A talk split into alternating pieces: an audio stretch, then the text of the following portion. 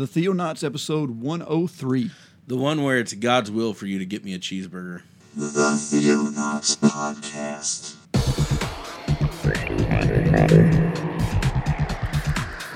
Christian news from around the globe.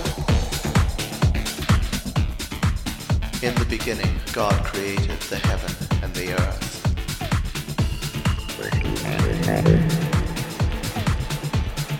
It is the glory of God to conceal a thing, but the honor of kings is to search out a matter. Explore the vast reaches of God's Word. Hello, all you Theo Will discerners out there.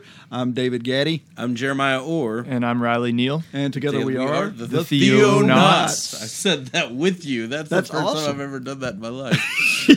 Together we are? Like, in my mind, it's... Okay. Anyways. All together we are. That's right. Hey, what's up, guys? We got Riley in the studio again. We do. Yep. It's like your last week here with us, so... It is indeed. We needed some Theonaut time before... Yeah, we needed to get some Riley time in. You I go back enjoy and become a Baylor Bear again, like you left, but... Yeah. Bears for life. Yeah, totally. So, hi, Riley. Hey, Jeremiah. Now, was it God's divine will that you go to Baylor? It definitely was. In what sense, though? Maybe we'll be able to debate that a little. So a glowing angel came to you in the middle of the night and said, "Hey, Riley, go to Baylor." Right? Something like that. Awesome. So have you had a good summer? I have. Yeah? What you been doing? I've been traveling a lot. I think I've been gone like 4 or 5 weeks right. This summer. Been to Annapolis to drop my brother off at the Naval Academy. Been to Colorado.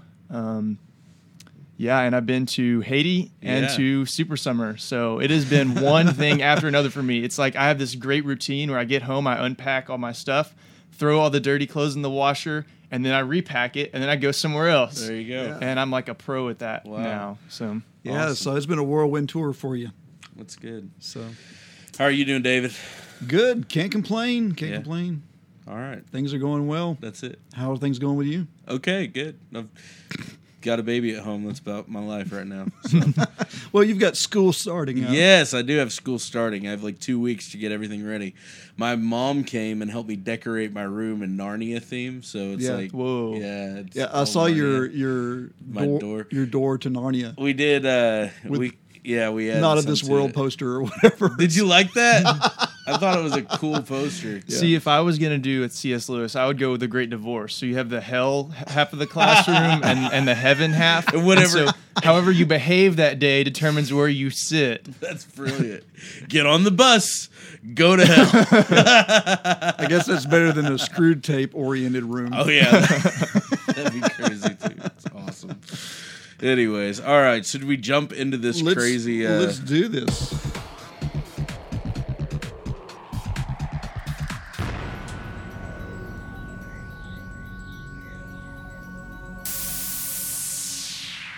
So this is Riley's discussion topic that he chose for us. Yeah, I've been telling Jeremiah for like 6 months that y'all needed to do one on this. And he...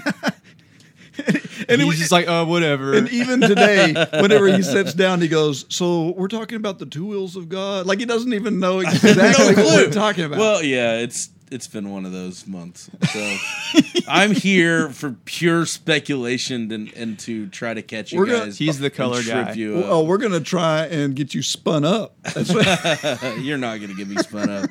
I don't have a pony in this fight, man. I do feel like this is an episode that has the potential to make a lot of people mad. Oh, sure. Well, all of our episodes have potential. Right. But this one, yeah, I agree with you because this is messing with people's lives, I guess, or their perception of how they hear from God, I guess, which is kind of a big deal, right? So, well, and it's funny because it's like we come from different backgrounds, and so we've actually viewed this topic differently all along in some ways, and have never really talked about it. Right. So the question really is, I guess, for a stinger to put on the show would be, what is God's will for my life? And how do I determine that? Or can I determine that? Can I determine that? So the real thing is, you hear this all the time.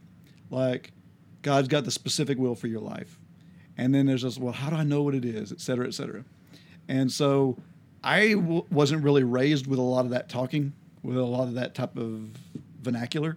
So I kind of fit into one of these other views we're going to talk about. We've got three different views of this that we're going to try and talk about. So nobody ever told you that God loves you and has a wonderful plan for your life and told you that basically you have a specific path that he's laid out for you? No one ever took Jeremiah 29:11 straight out of context. No. That's amazing, really. Or Philippians 4. Yeah. You can do all things through Christ who strengthens me. Oh. Even though he's sitting in prison writing that, and we're thinking that that's talking about my college career plans. Yeah. So Riley, why this topic, and what's so interesting to you about it? Well, maybe for me it feels a little bit more personal because this topic centers around big life decisions a lot. Sure. So you have these questions: where do I go to college? Who do I marry? What career do I choose? All these big things like that. What church do I choose? Do I go on this mission trip? Yes. Is it God's will for me to... Am I called, quote, unquote, to this country or this country or this trip or that trip? And I am in the middle of a lot of those decisions regarding future, career, marriage. I already chose a college. But so I feel like I'm kind of in the middle of that. And my perspective, my ideas have been bouncing around. My perspective has changed. And I don't know. I just feel like I've been able to think about this in a whole new way in the past couple of years. And it's really blown my mind. That's cool. And, this is actually a question in youth ministry that you get asked all the time. Kids come up and they're always wondering, okay, so what exactly does God want me to, what's my will, or what's his will for my life? What mm-hmm. exactly does God want me to do? Is he telling me to, go here, go there? Or is he telling me to break up with my girlfriend or break up with my boyfriend? What's he telling me to do? And that's it's a valid question. A lot of people have that, but I have one way of answering it, and I don't want to go too far into that before we have our discussion. So, all right, so let's talk about the most prominent view, which is this specific will view. So that God, okay. So the idea is God has a specific view for your life, and you have to discern it. You have to find it. Like you have to, through certain methods, determine what it is that God has planned for you. Yeah, and this is what I grew up hearing, and it goes something like, God has a detailed, specific plan for your life, and in order to glorify God and, maximize your happiness, your usefulness in the kingdom, maximize God's glory, you need to search for this plan, especially in major life decisions. You need to pray about it, seek God's will in Scripture, listen to the Holy Spirit, understand your circumstances, look for God speaking to you through that, God speaking to you through other believers. Signs. Yeah. So all together, you start to get this idea, we call it inner peace. You get an inner peace that this decision, yes, is God's will for my life. And that's what I need to do. And if I miss it... I think this is This is really a Western idea when you think about it. Yeah, or they do the whole, you hear the still small voice, right? Have you heard that one? Yeah, yes. You get alone and you meditate on Scripture. What's God saying to you? What's he speaking to you? You listen really close and you'll hear a still small voice, right? And that tells you exactly what you want to do. And so why is this theory so prominent, I guess? That's my question. Why is that is a good question. Yeah, it really is, because the arguments that the other views will make is that it's not even a biblical question to be asked. Like the whole how do I discern this is not a biblical question, right? That is never addressed in Scripture that way. Well, I think you said it's a Western idea. I think it's natural for us to desire God's instructions for us specifically. Right. It's natural for us to say, okay, so if God is sovereign and he has this great plan and he knows more than me, it's natural for us to say, well, I need to somehow learn from him what that plan is, right, so I can follow it and be happier. Right. And if you look at Scripture, it's almost like, I mean, that's the example given in a lot of ways from a lot of people. Okay, so I just did a sermon on Paul, right? And we're talking about how Paul in his second and third missionary journeys, the Spirit stopped him dead in his tracks from going into certain places, right, and sent him to other places, and then told him basically that you have to go to Rome by way of imprisonment through Jerusalem, right? And so in that case, God did have a specific will in Paul's life. Then you look at all the Old Testament patriarchs. You look at, here's a good one, Hosea and Gomer, right? So Hosea had a specific, or God had a specific will for Hosea, which was to marry a harlot, right? Which is crazy. Is it Gomer? Is that right? Did I do that? Okay. But here's my point in all this. Okay. I don't think that arguing against the specific will thing has anything to do with being led by the Spirit.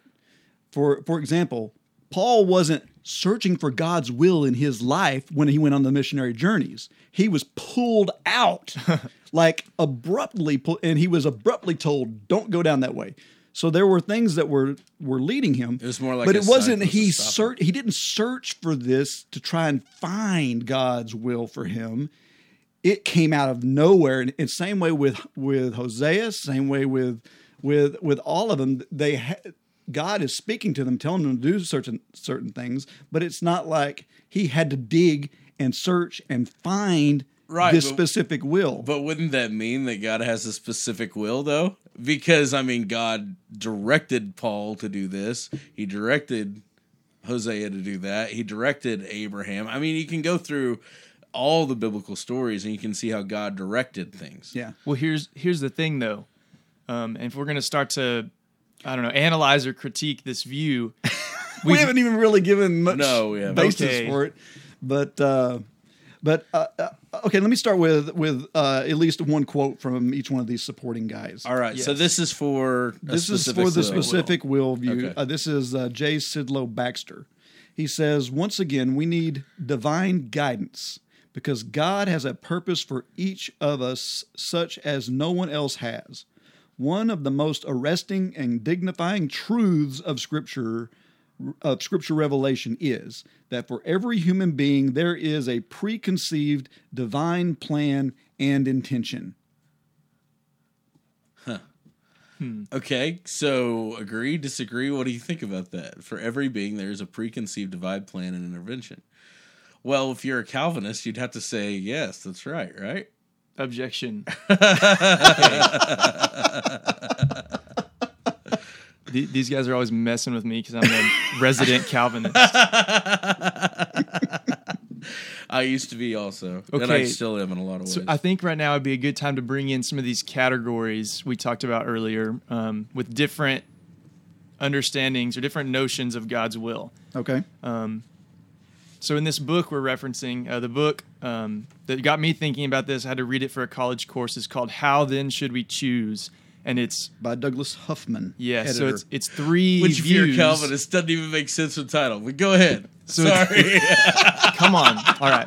So we got three views of the will of God. And this book, each of the authors presents their own view, and then they kind of debate it. Yeah, right. So they use these categories. They talk about God's sovereign will, God's moral will, and God's individual will.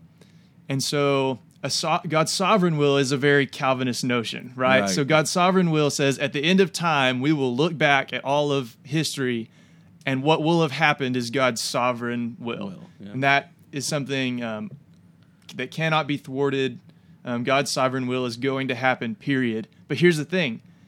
We believe that God's sovereign will is unknowable.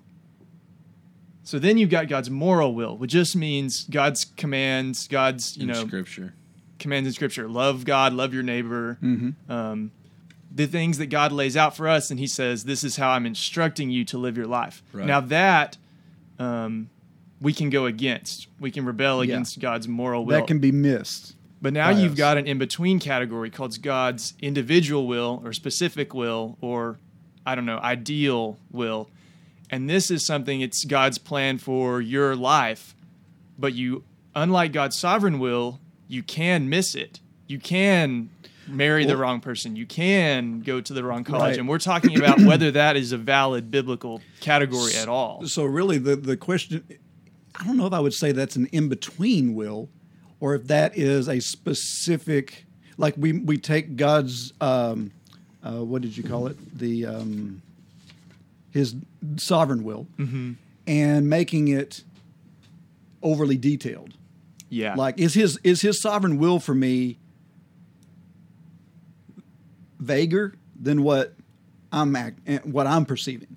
So like is his will broader than I'm giving it credit, or is he going to be concerned with what I'm having for lunch today? Like, I mean, how crazy? I mean, where do you draw the line? Well, okay. And an analogy that helps me understand this, and I don't know if it fits or not, but it makes a little bit of sense to me. Imagine you've made a rat maze. Imagine you're a scientist, right? And so you've made a rat maze, and only one pathway of this rat maze leads to the cheese. All the other pathways lead to dead ends. Okay? Right. Mm-hmm. So you set your rat in there, and you let him choose. A lot of times he's going to end up in the dead end, right? Right. But if you set out and you say it's my will for that rat to get to the cheese, and there's only one pathway that he can go, you can't plan the end and not plan the means to that end. But if there's more than one pathway, but you as a scientist are sovereign and you say that rat will inherit that cheese. But the rat might spend his entire life going down wrong paths until he finally dies in the maze. But you as a scientist who's sovereign, yeah. You command, as God is sovereign, you say that rat will reach the cheese. I'm going to make him reach the cheese. So what's the point in the maze? Exactly. I mean, at that point, you're just picking the rat up and moving it across the table. Well, you're moving him, right? This way and that way. And so that's why I say, how can this whole sovereign will thing exist, or this whole ultimate will thing exist without God planning the means to that ultimate will? Do you see what I'm saying? Does that make sense, or am I just crazy? Well, I think that God's bigger than that, and this goes back to some of the other. I mean, I think that we try to put human logic onto God in some of this discussion, and I think He's above our thinking. He's outside of our time dimension, right? So I mean, He sees what I'm doing tomorrow already. I mean, He is seeing it all. So, I mean, a lot of these discussions about, predestination and all this also have to do with foreknowledge. And, I mean, there's all these arguments about God's perception of existence versus our perception. Right, but bringing it back to this whole specific will thing, yeah. I mean, wouldn't it have to be a specific will in order for that? I don't understand what you're asking. Maybe I'm just nuts on this. I think you're getting too caught up in the nature of God's sovereign will, and what we're really talking about is, does He have a specific will? But I think the two go hand in hand. I don't think you can. Well, then that's going to be where you're going to land on this specific view, because what that means now is you have to find it. Right. If He has a specific will for you, then you have to determine that. Because say you're the rat in the maze, you've got to find the right turn. Yeah. Yeah. Or if he's dropping breadcrumbs or whatever, you got to find the next breadcrumb. You got to look for it, make sure it's not. So the question on this really is, how do we determine it? And there's tons and tons and tons of books about this stuff, right? Yeah. And everybody's got their own mindset. I'm just sitting there going through the website while ago about it, and it was just like tons of information that this guy's saying. Oh, you can read scripture, you can be perceptive of your surroundings, you can, I mean, all this stuff that he's going on about how to find God's specific will for your life. And I guess I, thinking back on that, I don't think you need to know who you need to marry in order to get to the cheese. Does that make sense? But that's specific. That's what we're talking about. Right. So how specific is specific anyway? Exactly. That's the question. Huh. All right. Anyways. So, yeah. Okay. So I think we're wanting to talk about the alternatives to this, right? Sure. So why don't we just move on to that? Let's do it. Okay. What's the next point of view is referred to in this book that we are using as our guide. So we're just going to try to summarize them as best we can before we start. Right. Sorry. So, okay. Our totally got commentary. You derailed. Okay. Well, anytime the whole Calvinist argument comes up, I really want you guys to divorce this in your minds from am I a Calvinist or am I not? Because it's a different issue. Right. You can be Calvinist on either side of the fence. You can be an Arminian on either side of the fence. It can definitely happen. Okay, so here we go. I'm trying. Wisdom view.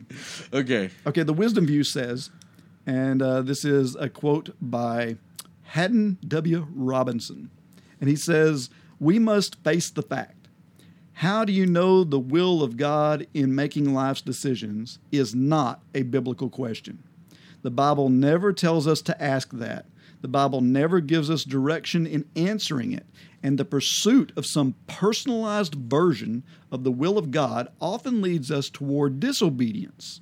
When we find ourselves facing the tough choices in life, those day in, day out decisions that make up the very fabric of our existence, we shouldn't seek special messages from God. Instead, we should ask, how do we develop the skills necessary to make wise and prudent choices?" Can I see that for just a second? There's a really good summary in here of the wisdom view, which is our next view. And I want to read this. It's like 5 points, and it really lays it out well. Okay, I found it.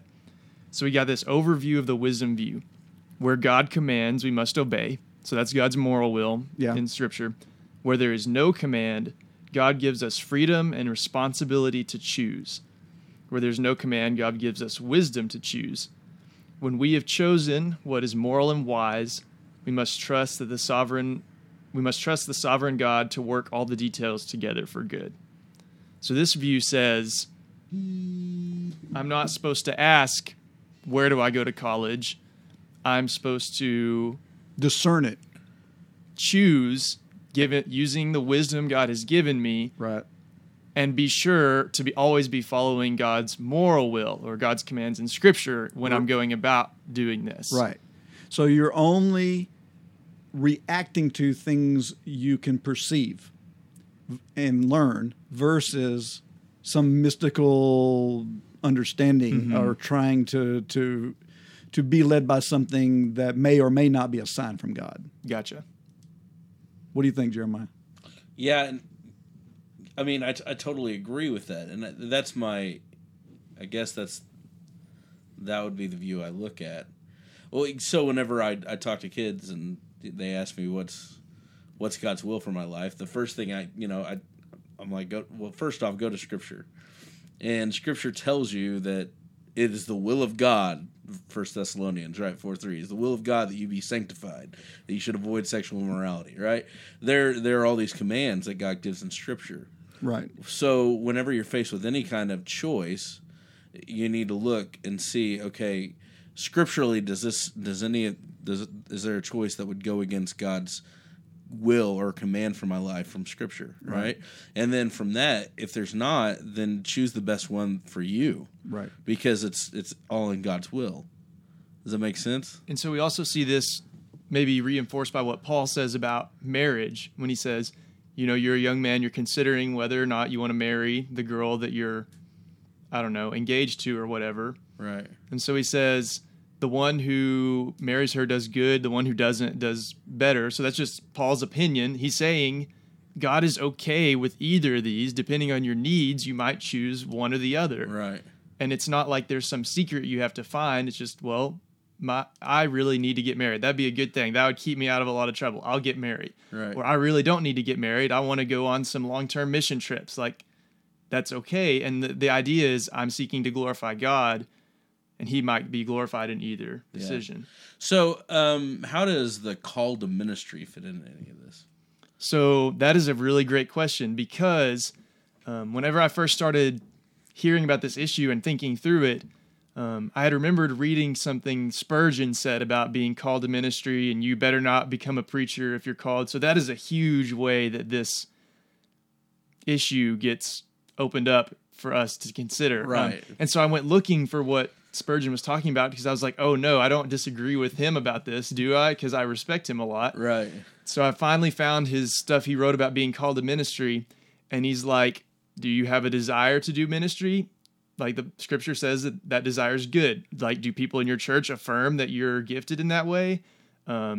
So Spurgeon is not saying there's like a specific call and you need to determine whether God has said yes or no to you. You just need to look at these signs that God has given in scripture. Like, you have a desire, you're affirmed by your church or your ministers. Right. And like, if your heart's in the right place, you're called. Yeah. You're called. And so I guess I tend to think more in terms of not the Holy Spirit going, tap, tap, you're called to ministry, but the Holy Spirit just giving you a desire to do ministry. Sure. So like David, I'll throw this at you then. Did you feel specifically called to Haiti? Yeah, but it was through desires that was planted. So, like, for example, I didn't at some point sit down and go, man, I really need to find out what God wants me to do. And then that led me to the decision to go to Haiti.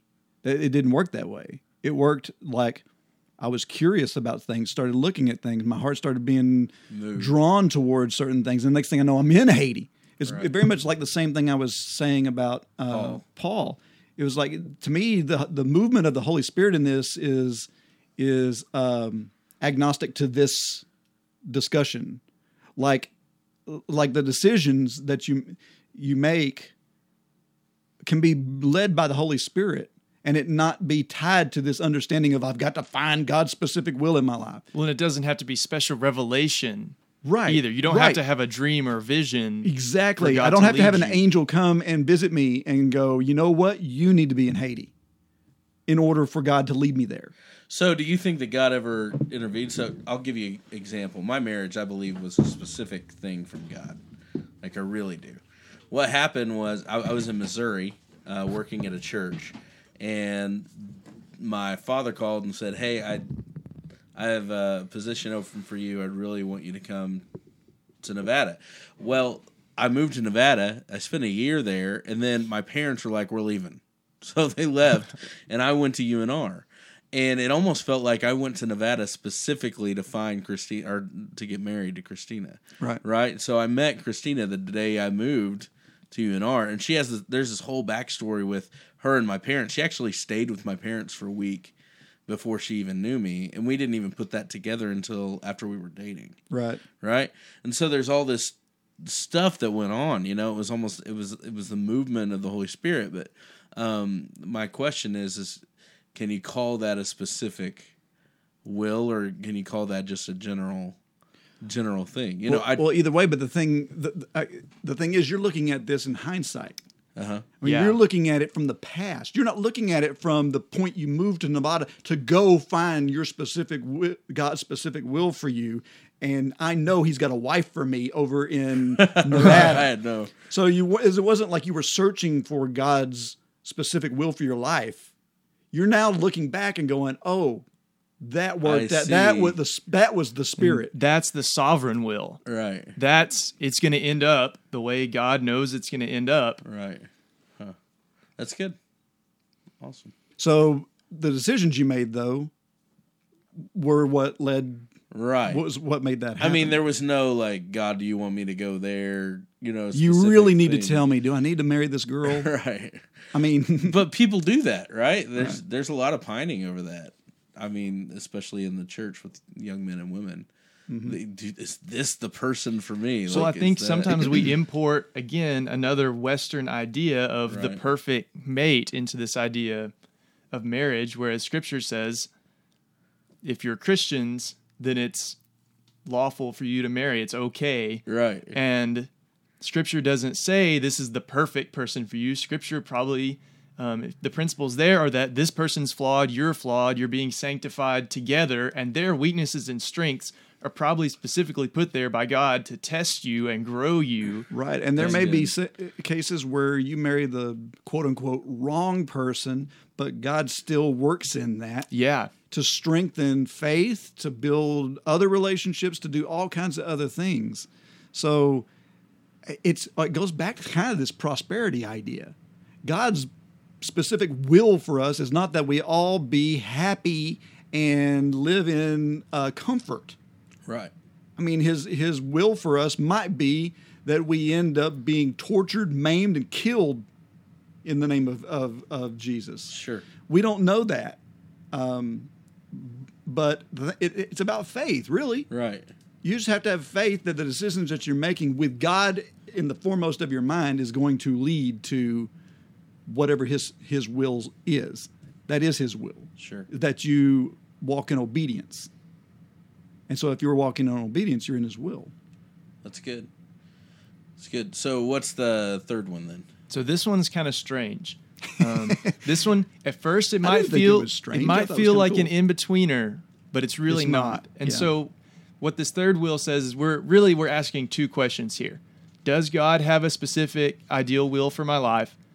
And if so, how do I find it / do I need to find it? And so the weird thing about this third view, which is called the relationship view, is that it says, yes, God has a specific ideal will for my life, but no, I do not need to look for it and pray about it in those terms. I need to bring myself into as close a relationship with God as I can, seek him, seek to be Christ-like, and that will put me in the best position for living out his... Yeah. So I like that one better than the second one. Yeah, this is the one that I really like best, too. At least from... I haven't read this whole book, so but from what I've read... I kind of lean this way. Here's a quote by Lloyd John Ogilvie. The will of God is not a mysterious set of sealed orders that we search for and receive if we happen to hit the right formula. Rather, the will of God is a relationship with him in which he discloses his purpose, power, and plan for our lives in that order.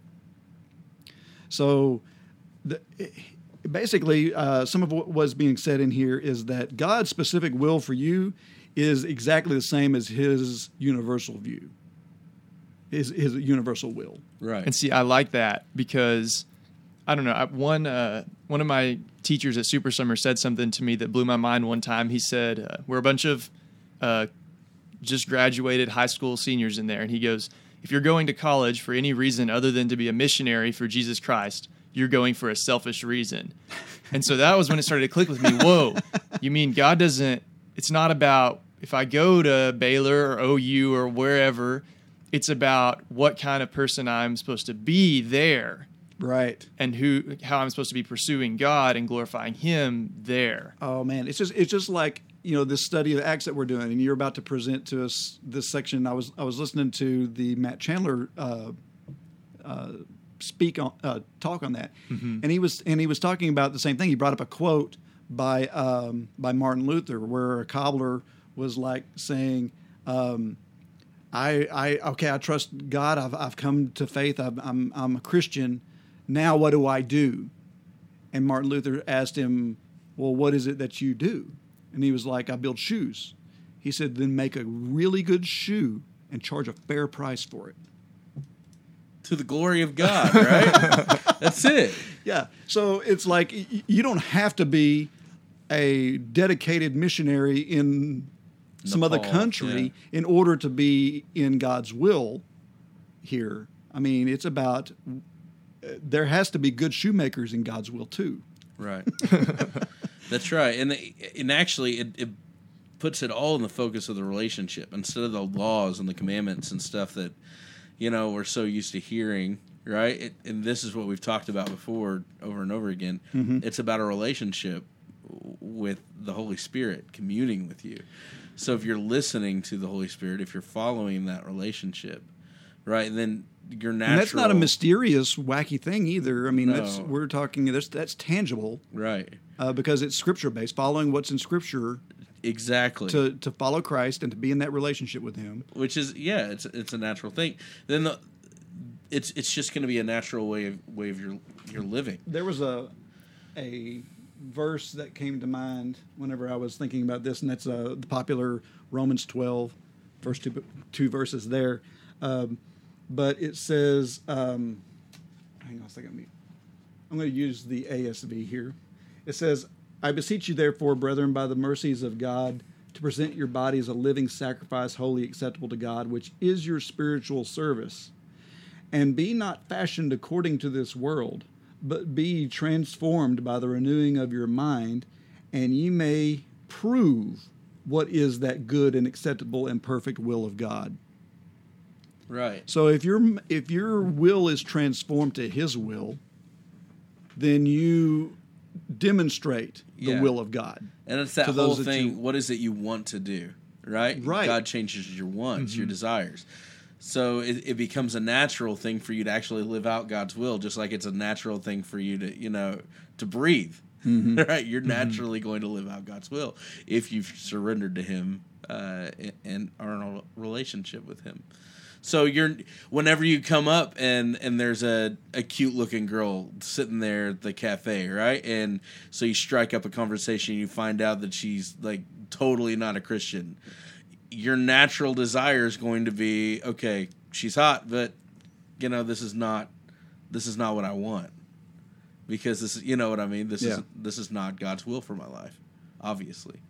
But, if you strike up a conversation and she's a faithful follower, you have a natural inclination to go, okay, maybe this is something for me, right? But it's not always that cut and dry. I mean, she might be, a skank or whatever, but... but with promise, I mean, but with promise, a skank, but with promise. That's hilarious. Wow. Well, what I mean is there might be an open door there for her to listen to the gospel or whatever, and it could still lead to a fruitful relationship in God's will, and et cetera, et cetera. Right. So it's a natural desire thing. It's basically it changes your heart's inclination. So right. I find it really funny. I Googled God's will, and the first verse that popped up is Jeremiah 29:11. Yes. I mean, it's the one that we take Everyone out loves of context that one, don't they? So God's will is for you to go to exile for 70 years and then for Him to set you free. Yeah. Or to go to prison. Right. And then tell you, you can do all things through Christ who strengthens you. Right. That's hilarious. Anyways, so this guy who writes the relationship view chapter in this book, he makes some really cool points. It was one of my favorite sections when he starts talking about discernment, and I really enjoyed this because I feel like no matter what camp you fall in, the specific wisdom relationship, somewhere in between, his points about discernment are so good. And so he begins to talk about the inner peace thing. And he makes this really good point. We don't need to focus too much on this inner peace because guess what? Sometimes we're going to have peace when we're set on what our heart really wants, our flesh really wants, and we're going to enjoy that. And peace is not always from God. It can come from other things. Amen. And I wanted to read some lyrics. There's a band called Beautiful Eulogy. They are, I don't know, you wouldn't call them rap, maybe more like spoken word artists, but they have this song called Symbols and Signs. And some of it's about the prosperity gospel, some of it's about other things, but some of it is about this idea of discernment. Really, the whole song is about discernment. Right. And he says, "Are you the kind that's completely consumed by symbols and signs? If you are, that's fine. But don't you find it interesting how most of the time your self-interpreting seems to coincide with what's deep inside your heart's desires? Seems rather convenient, doesn't it?" And so...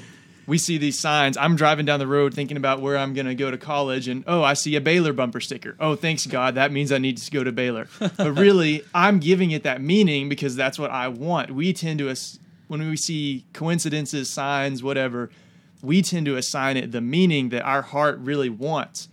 So that's why it's important that we're pursuing God, because what our heart wants, is it God? Right. Or is it the flesh? And then later on, he says...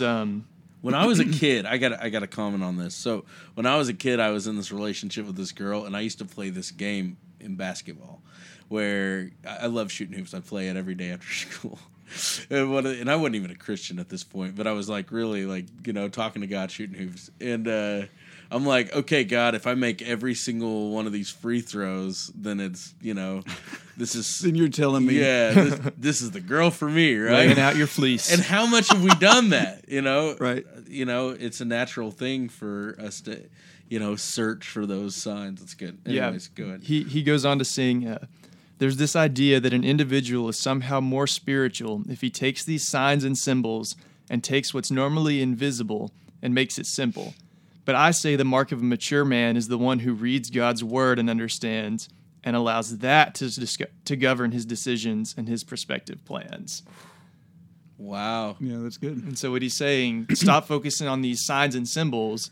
Later in the song, he says something about we're holding God's diary looking for signs. Yeah. And he's like, so look at what's right in front of you in Scripture. So he's definitely in the wisdom camp. I would say he's in the wisdom camp. Yeah. And that's where I'm going to land ultimately, although I think the relationship one has a lot of merit, and it tells us so much about we should be in a relationship with God. We should be trying to set our desires on him. But ultimately, we've got to make decisions sometimes about marriage, career, whatever.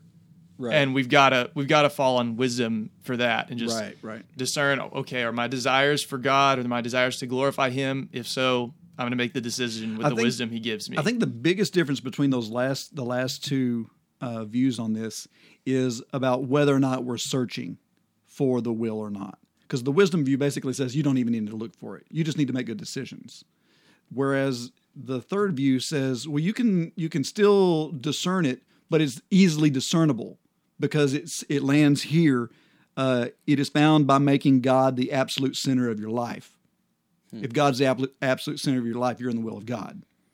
And so that's really, I think, the major two differences between those last two views. Right, but I think they can go hand in hand. There's so much overlap. You know, they can pretty much go hand in hand because I think if you're in a relationship with Christ, you're going to soak up his word.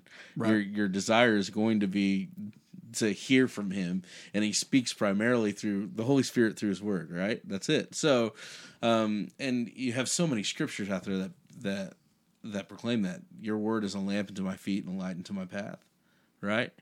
What was that other one I was just thinking of? Trust in the Lord with all your heart and lean on your own understanding. All your ways acknowledge him, and he will make your path straight, right? Right. So we have this whole idea that Scripture, I believe, is, you know, the pathway to glorifying God with our lives. And so especially looking at those scriptures, it is the will of God, right? Mm-hmm. This is good. There are scriptures that actually come out and say, this is God's will for your life, that you be sanctified. Well, this is God's will. What we talked about Romans 12, that that by the renewing of your mind you can discern what is the good and perfect will of God. What's right after that? Be selfless. Understand that you're a member of the body of Christ. Right, submit yourselves to others. Do your fulfill your spiritual gifts. Don't repay evil. All these exhortations. This is what the life of a Christian looks like. Mm-hmm. So you think, oh, Paul is telling me what the will of God is. Be renewed. So this is, Romans 12 is a great example. This is where, at the end of, basically the beginning of the end of his book, where he begins describing the Christian life. And Romans 12 is a perfect example of that. So if we're truly discerning God's will for our lives, then we're going to follow that. Right. I think it fits hand in hand. Well, I want to back up just for a second. Does the wisdom view even acknowledge that there is a specific will? No. Okay, because that may be the biggest difference between the last two views. What I was getting at with the wisdom view and earlier when you talked about the maze. Right. So the wisdom view says there are multiple paths to the cheese, and as long as... So if your cheese is, I don't know, glorifying God, making disciples, the cheese is what we're supposed to be doing as Christians. Right. We can take a different path through career choice, marriage. It doesn't matter if we are aiming at that goal. God might be just as pleased if I marry X person as Y person. So God's will is about direction and not about the detail. Yeah. So it's about the destination. Well, yeah, but maybe there's certain paths you have to take, like Christ.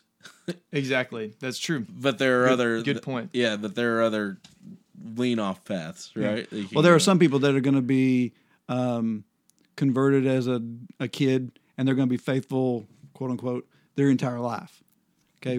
But then you're going to have that other person that goes off on, their bingers or whatever, and they're away from God and whatever. And those decisions, as horrible as they were, may actually lead them back to God. So it's not like there's only one direction to get to the result.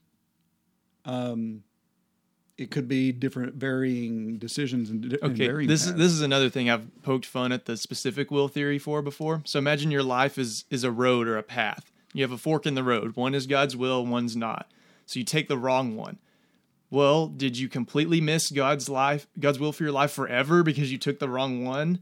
Or guess what? God has to rewrite the specific will, making up for your bad decision and give you a new for it. And you keep taking wrong ones, and God's like, dang it, I'm having to rewrite the will over and over again to compensate for these dumb decisions. The GPS in your car. Recalculating. So if you're going to hold the specific will theory, because of how sinful we are, it's going to be like the infinite amount of specific wills, plural theory, right. Because every time you screw it up, there's a new one. Yeah, right. It's like the butterfly effect or whatever in physics. You know that one little change can have this domino effect all over the place. And once again, I think this is us overthinking God. I mean, trying to bring God into our logic instead of just submitting ourselves. Right, but it's the glory of God to conceal matter. Yeah. Yeah. And the honor of kings to search it out. Exactly. It's like it's on the theme song or something. Yeah. So we have to try to figure it out. Yeah. We don't have to, but we want to. So, who was it that used the analogy of like a freeway with the side roads that you get? So, your exit ramps or whatever. Yes, the exit ramps. Was that you a long time ago? I think so. Somebody, it's more like instead of like you get off and you get screwed up, so God has to put in this. It's more like you get off on a tangent on this, on an exit ramp and you screw up a little bit, but then you get back on the freeway. Does that make sense? Yeah. So it's more like a highway analogy. But anyways, that's either here or there. See, I've always used that analogy. I think I always use it in terms of the gospel because I've always said the gospel's not the on-ramp to Christianity. The gospel is the highway. And so I think we can think about that in terms of God's will. It's not the gospel's the on-ramp, and then I need to take these turns to be in God's will. I need to stay devoted to the gospel and spreading it, fulfilling it, living out its implications. Yeah, that is the path. And everything else is just secondary, tertiary. So anyways. Awesome. Cool. So did we learn anything? A little bit. I guess I learned that I'm not as specific-willed as you thought you were. Yeah, I guess. It's interesting. I'm not going to subscribe. I still think there's a lot of Calvinism overlapping in the arguments. There is. And I think that I realize you say it could be either or, but I think that there's a definite tie-in here. Well, see, I think if you're going to start talk about that, Calvinism and Arminianism is about the nature of the sovereign will. So does God, the sovereign will, is that something God set in stone and set all the means for? Or is it just, that's his foresight for how he knew it would turn out, but he didn't say this is how it's going to be. But that is a different... It depends on how Calvinistic you are. There's different camps. Right. There's those hyper-Calvinists that go, Yeah. One day everything is laid out and you have no decision-making powers. It's all... One day when I'm gone, you and Riley need to have that Theonauts. Why when you're gone? Because I want to be here for that. Out of everything we've ever talked about, I think that would be the one. That, and we've unity is like the theme here. Yeah. Right. So the theme for the Calvinism and Arminianism episode, when it happens, has to be unity. But we've pulled it off for years. And once again, we've talked about the pendulum swing many times on the show. Sure. And I don't think it's necessarily Calvinism on one side of the spectrum and Arminianism on the other side of the spectrum. Because I don't agree with most of the Arminians statements. Right. But I don't agree with all the hyper-Calvinist statements either. And I think that there is some room in between there. Yeah. You hear people say, I'm 4-point Calvinist or whatever. I mean, there's all these different divisions of and them. See, and I don't know if I would call myself a hardline 5-pointer or some of the really extreme people will say 7-pointers, but I don't know. I think there's some truth in some of what they say, and so I don't know. The people that I'm against is the people that will just bash the other one and right, not listen to the strong points of their theology. Yeah, it's part of the whole isms problem. The problem with having isms is everyone gets in a camp. Anyway, instead of listening to the individual points. And see, tying that into what we talked about today, I feel like some of the positive things we learned is like you can be in the specific will camp. And like, I think if you are using those principles of discernment we talked about and being aware of, your heart's fleshly desires and, exercising discernment, listening to the scripture, like you can be okay and you're not going to screw up your life. Like that's okay. It just means you're listening a little too hard for something that wasn't that clear, but like you're still following Jesus. Right. But I can also think you can take it too far and, become extremely duped. So be careful with that, right? Yeah. You can start following. Or you're blindly opening the Bible and putting your finger on a verse because you're looking for God's specific will in your life. Right. Or thinking that some man has it all figured out and some prophet of God, you know what I mean? That knows every little aspect. And there are people, like that'll take advantage. And David Koresh knows the specific will for my life. Exactly. So I think it's much better to trust in the Lord, right? Mm-hmm. And follow him. So cool. You got some news? Yeah, let's do it. And now the news. All right, so a couple positive things, some fun things. Scientists just figured out how to filter urine into drinkable water. Wow, I thought it was drinkable already. I don't know. Have you tried it, David?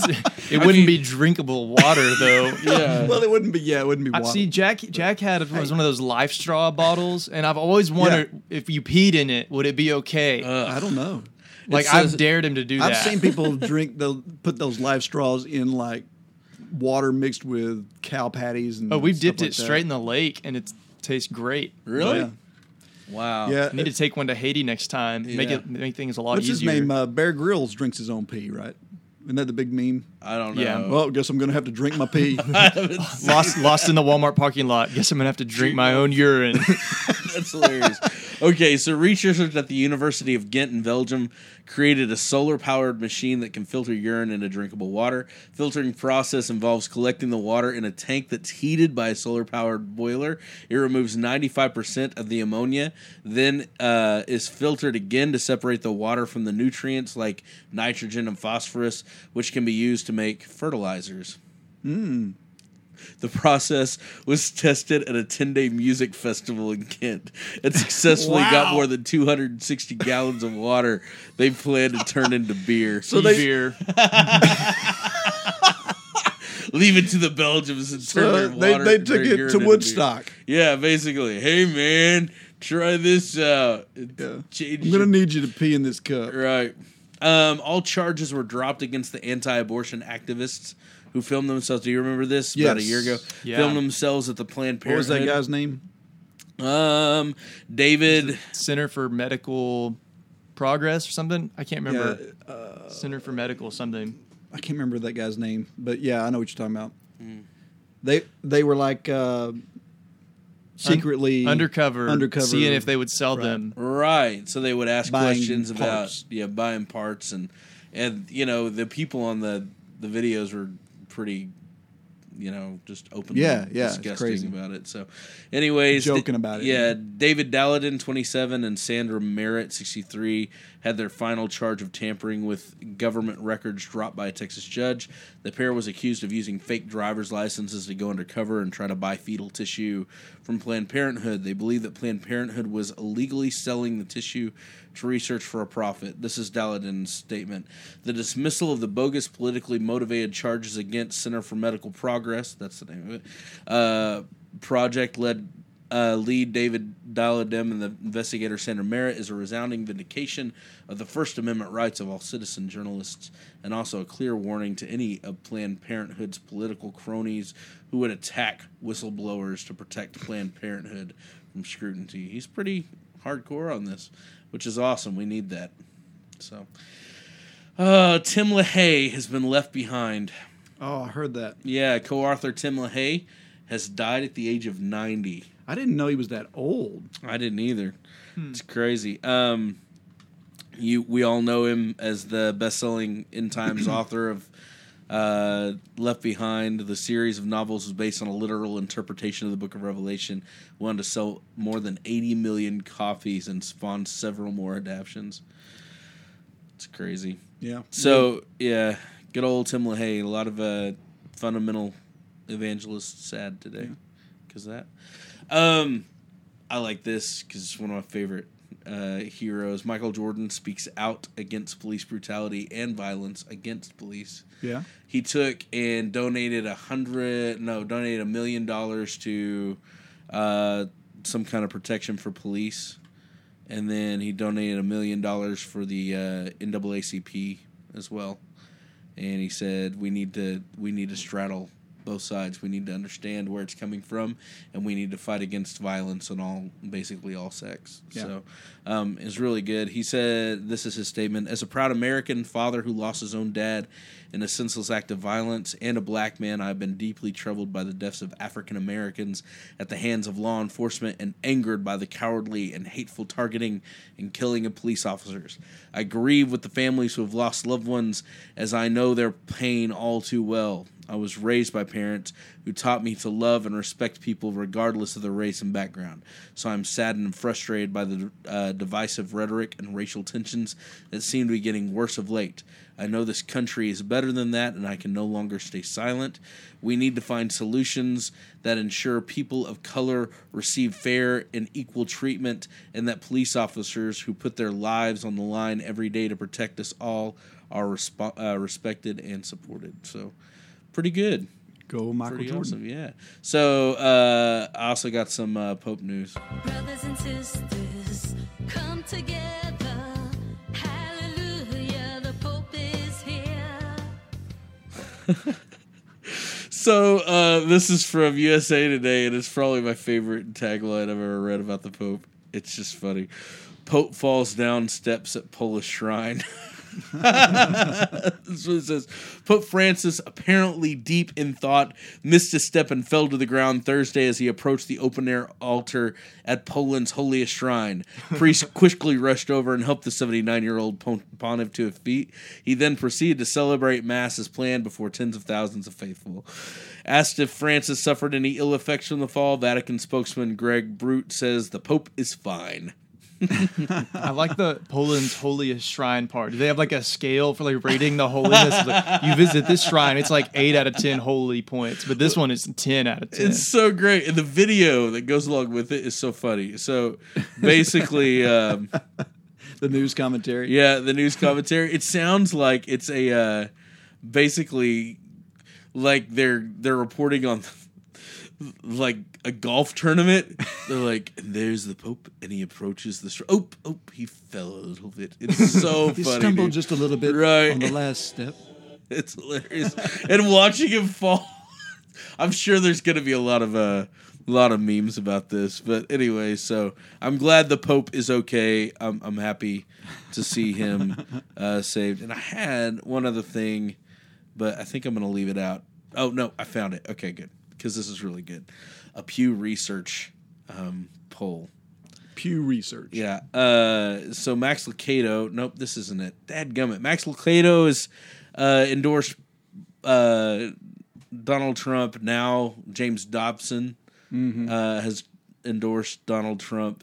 And there's this huge poll. Basically, Pew Research has done a poll on who's supporting who. And it looks like Trump, among white evangelicals, 78% are Trump over Clinton. And then I like how they're breaking this down, though.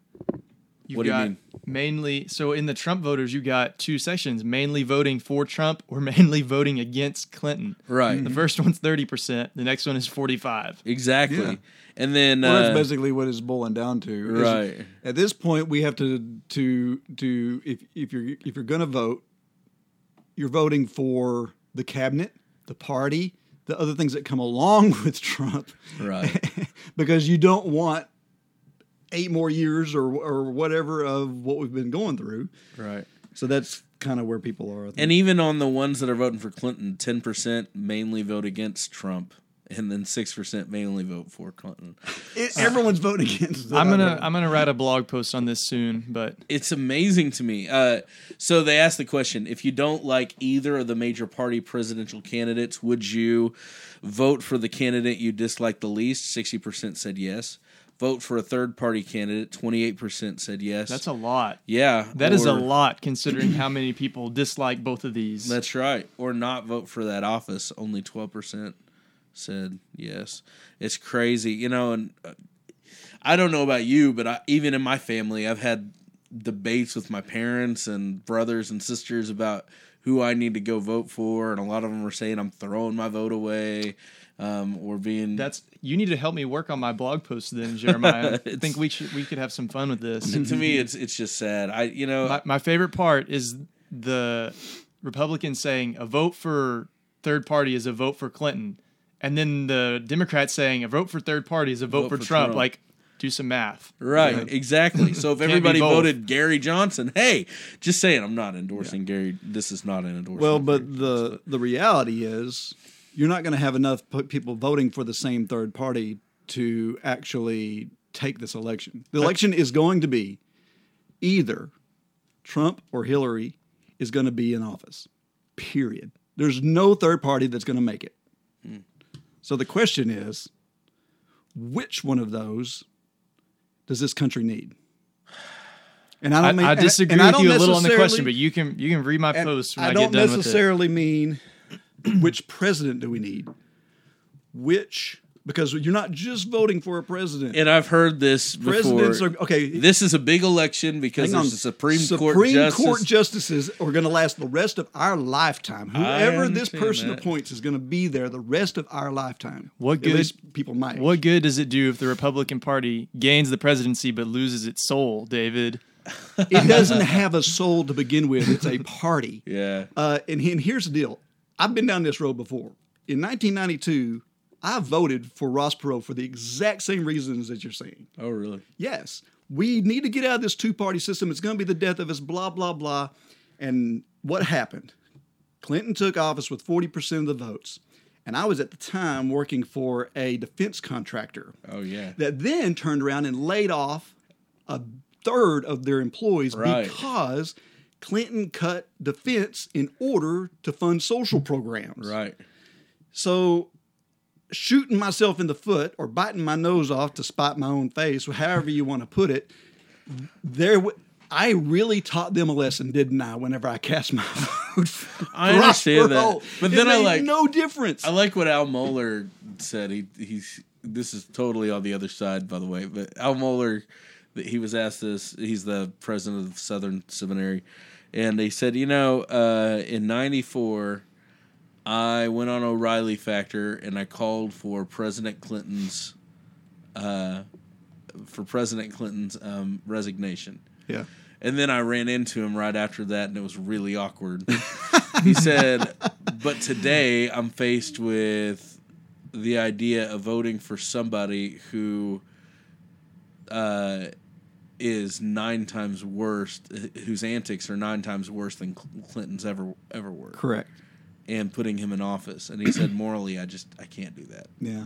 Because I'd be creating... And I don't necessarily disagree with that. But what we're doing is, no matter who you vote for, I'm sorry, but there hasn't been a true Christian chair. I 100% agree with you. I don't know, Bush. Well, maybe. But what I mean is whoever you put in there is not going to be converting this country to Christianity. Yeah, I agree. Of course. But which one of these is going to promote abortion? Hmm. Which one of these is... I mean, you have to look at the big picture here, not just... I mean, you can go and boycott this gas station down here because they sell Playboy. Yeah. But really, all you're doing is keeping yourself from eating... your moon pies or whatever it is that you want. I don't eat moon pies. Because, I mean, yeah, I get the principle. But you asked that. We need to save this for after the episode, guys. I don't know. One more thing. But you asked that, and then you look at Trump. for example, who is anti-abortion now, but 10 years ago was 100% for partial birth abortion and funding Planned Parenthood. True, but you're talking one man, and he's bringing along with him a whole party of people who will not vote for the abortion rights. Huh. You got to look past the guy at the top of the chair. There is a bigger picture here. I mean, he's just such a jerk. I know it. I'm sorry. I'm with you. No offense to anybody out there. I'm with you on that. Here's my thing. Zooming out a little bit, I think it's unfortunate, but we're going to have to start getting used to, as Christians, no political leader being a shining beacon of morality and not even pretending to be. Right. Like that is our future. We've got to realize that. Mm-hmm. Right. We got to learn how to vote. Or how we're going to decide to vote. And here's one thing, just looking back into history, we're not up against something new here. We're not looking at the destruction of America or whatever. We have been in a two-party system since a long time, and we're no more polarized now than we were in the 1960s. Yeah, and I mean there were riots in the streets. 1968, one of the worst years in our recent history.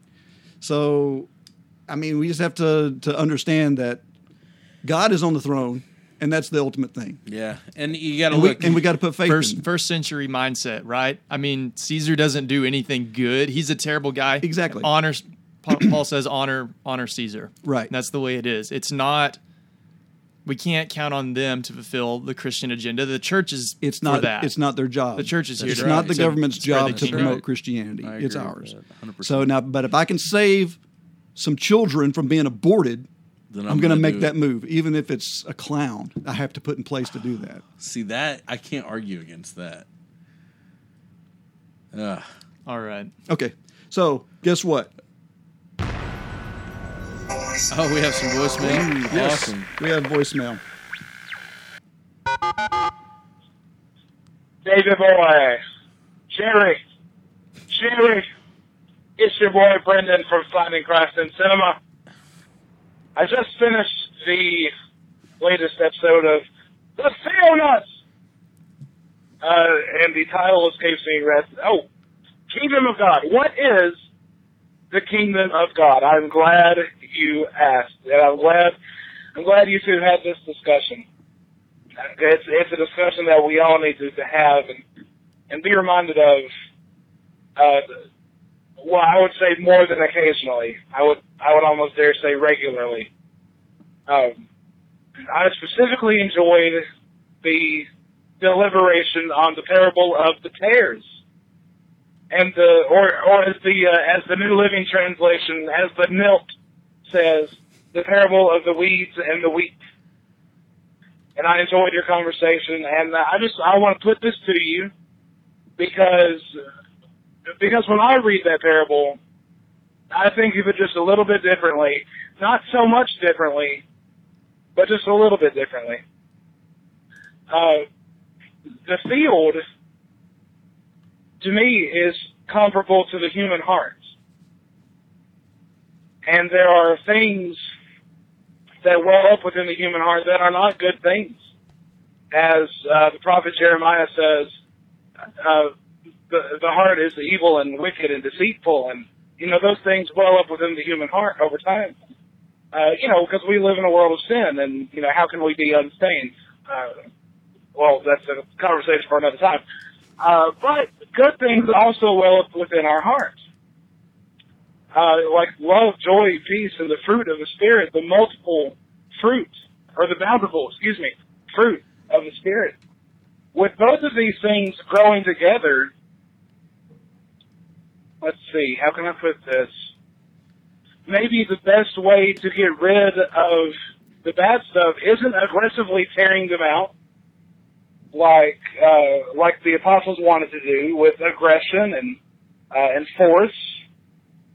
Maybe the best way to get them out is to keep planting the good seeds so that they will eventually crowd out the bad seeds. I don't know. This parable is one I've been chewing on for a while. I want to hear your thoughts. I love you both. Thank you. Have a good night. All right. Thanks, Brendan. Huh. What do you think about that, Jeremiah? Well, I've never heard of it. interpreted that way. Mm-hmm. Have you ever heard of interpreted No, that? I thought that was it was an interesting take. Yeah. But, you know, I think he's specifically talking about the kingdom of God there. So I don't know what you do on that. Like individuals. Right. Does it start like that? Does it start the kingdom of God is like? It's like a man who sowed seed in a field. Seed in a field. Says, yeah. Mm-hmm. And some produced. That makes me think that it would be wider than one person or one heart. Yeah. The metaphors. And then in context, if you put it in context with the rest of the kingdom parables, a great number of fish caught in the net, right? You have all those other. Mm-hmm. I don't think it's a bad principle, though. No, it's a great principle, and what he touches on is absolutely right. You know, stop beating yourself up and start sowing good seed, mm-hmm. right? Which is great. So, anyways, that's awesome. Thank you, Brendan, for your input, dude. Awesome. All right, you guys want to do trivia? Let's do it. Sure. We have enough time. Awesome. Whose team am I on? I tell you what, today, Theo Trivia. We should just grill Riley. We should make him do the gauntlet. Like all, bring it on. I mean, he's been going to college for this stuff. He ought to be able to. I feel like that's the way it works. People are like, oh, you're a religion major? Tell me about this theological thing. Yeah. And then when you don't answer exactly how they want, they're like, you're wrong. Oh, yeah. You're going to the wrong school. You must not be listening to God's specific will to your life. Right. Your life. What's the matter with you? Oh, you want to do that? Yeah, let's do it. Bring it on. It's Grill Riley Day. Yes, this is going to be fun. Okay, I need to find one that's hard. Hold on. Well, just start at the top. We'll just go through them and see what, because it'll be a mix. Yeah, exactly. Okay, here we go. Old Testament.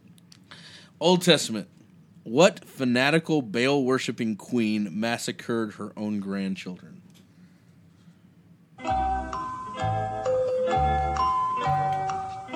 This is so hard. I thought it was somebody else, like, completely. Oh, dang it. Are you saying that to fool me? No. I mean, I imagine you're probably going to... I'm going to take a guess if he doesn't get it. Okay, the only Baal-worshipping queen coming to my mind is Jezebel. Yeah, and it's not her. That's not her. Is that who you're going to say? Athaliah. Yes, that's Who is that? Whose wife is she? 2 Kings 11. She was the only queen of Israel. So she has no king husband? Right. She took the throne by killing off all her kids, all of her grandkids. Except for one. She made sure there was no king. Yeah. Except for one who was... okay, yes. Okay, this is in the back of my mind now. This is the kid who found... Josiah. Yes. Josiah was hidden by the priest. Israel, like the history of Israel, if taken from Scripture, would make a much better story than Game of Thrones ever has. Oh, it is a Game of Thrones. It's so awesome. Right. I was just thinking, wow, they need awful. Yeah, awful, but very interesting. Okay, anyways. Okay, go ahead, David. Okay, history and geography. In what town did the angel Gabriel... Oh, man, I did that last week. Hang on. Okay. Which of the following cities... is furthest north? Rome, Colossae, Corinth, or Thessalonica?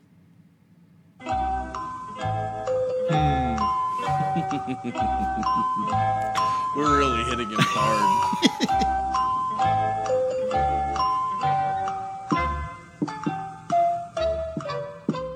Okay, so I'm going to have a caveat to my answer. I'm going to say Rome, but I don't know where... Colossae, however you say it, is. So that would be my second choice. You got it right. Okay. So I know the other ones. Yeah, I know Colossae is near Ephesus. Like okay, so that stuff Ephesus. Is all in a similar area. Yeah, cool. And, well, Corinth was down in Greece. Corinth is on the your little southern tip down there by, not the peninsula, but your connecting point, I believe. Okay. Yeah. Hit him with a prophecy question. Ooh. What did Pharaoh's dream of 7 fat and 7 thin cows represent? That's not too bad. No, that one's an easy one. Sunday school drilled that answer into you. So you got 7 years of abundance and 7 years of famine. Yes. Oh, so he's 2 out of 3 so far. Okay. Oh, man, This is names. What does the name Peter mean? I didn't know you were called Peter. 37. I'm not old. So it's rock? Yes. Is Cephas rock as well? Yes. Okay. No, well, yes. Yeah, his original name was Simon, right? That was his birth name. Yep. Okay. Simon Barjona. And I think Cephas and Peter mean the same thing. Two different dialects or something. Yeah, Cephas is Latin, isn't it? No. I don't know. I should know that. They're probably Cephas sounds probably one Greek, of them's Aramaic and one of them's Greek, Aramaic, maybe. Yeah. I don't know. All right. Which book of the Bible immediately follows James? Do you want to even play the music? That would be the first book by that guy we just talked about. That's correct. Oh, we're moving right along. New Testament. That was letters, numbers, and sequences, by the way. Yes. This is New Testament. Which one of the other original disciples of Jesus came from the same town as Peter and Andrew? Okay.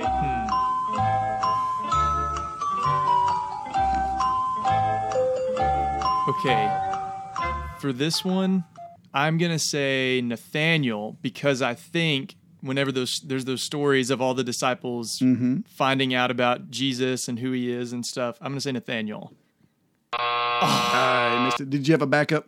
Let me think. I don't think I do. It was Philip. Philip, okay. Yeah, that's in John 1.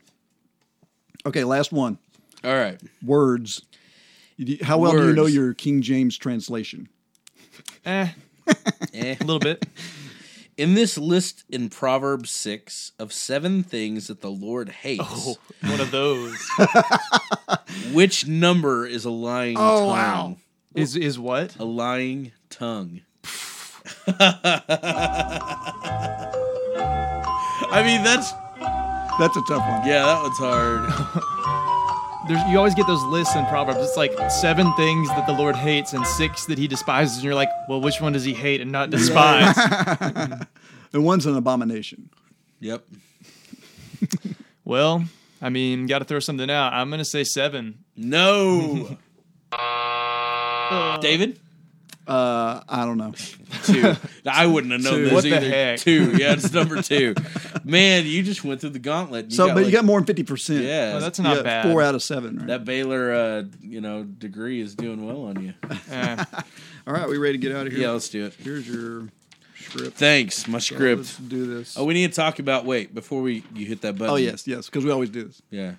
Ask the Theonauts. Yes, ask the Theonauts. You need to send us questions or email us questions, message us questions, call us on our voice line at 972-885-7270. Yes, call us on our voice line and ask us any theological question. Stump us. Try to anything. Anything you've ever wondered. We want to do an Ask the Theonauts show. And don't ask, what is God's specific will for you? Yes, because we've covered that one. It's to bring me a cheeseburger. But you can ask anything. I mean, seriously, anything. We want to hear from you. We want to know you're out there, so just drop us a line, take you 2 seconds, and then you'll get, featured on our show. Yeah, and I think we're going to fade out Theononymous. Yep. We're just not getting any participation in it. Yep, Theononymous is a thing of the past, which is okay. Sad. Yeah, it happens. Well, maybe if our listenership picks back up, we'll try it some more, right, and see how it goes. Yeah. But right now, it's just not the last prayer request that was there is back in June, right, and it's only got 3 prayers. So, yep. So the poor guy with the cussing issue is not getting prayed for very much. Dang it. Anyways. But we did pray for you. That's right. We did. It worked a little bit. Okay. It worked a little bit. Let's do this. The Theonauts are part of the Great Commission Transmission Network, using new media and social networking to go into all the world and proclaim the good news to everyone. To find out more, go to gctnetwork.com, subscribe to the newsletter, and stay up to date on all of our shows, including Finding Christ in Cinema. Visit our website at theonautspodcast.com for show outlines and notes. Okay. And that's it for that, because I can't read that anymore. Go ahead. There are several ways to contact us and to leave us feedback. Send us an email to theonauts@gctnetwork.com or call us on our voicemail line at 972-885-7270. Listen to us on iTunes, Stitcher Radio, or your favorite podcast catcher. Don't forget to leave us comments and rate us, as that helps our show reach a larger audience. And, I didn't mention this. We are now on Patreon. Yes, we are on Patreon. If you would like to be our patron and help support us, because it would help us in a great deal if you would just give a little bit. We just have it set up on a monthly basis, but if you go to patreon.com and look for the Theonauts, you can help us out there. Donate there. More to come on that later. Yes. Tweet to us on Twitter using @Theonautical. Like us on Facebook at facebook.com/Theonauts. Don't forget to tune in again and explore the vast reaches of God's Word with us. All right, Jeremiah, thanks for being here. Riley, thanks for being here. Thanks for the invite, guys. All right, we'll see you. This has been the Theonauts Podcast. Call us with your questions or comments at 972-885-7270. That's 972-885-7270. We'd love to hear from you. You are tuned in to the GCT Network. This is your Great Commission transmission at gctnetwork.com. This is your Great Commission transmission. You guys, sometimes you're bad. Don't be jerks.